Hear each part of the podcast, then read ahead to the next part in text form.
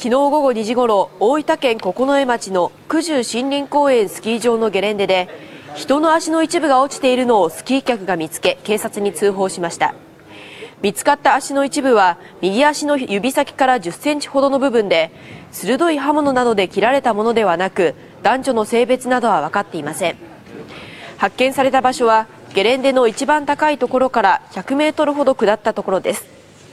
最近スキー場内での事故などはなく警察では他に体の一部がないか今日改めて現場周辺を捜索するとともに事件と事故の両面で調べを進めることにしています。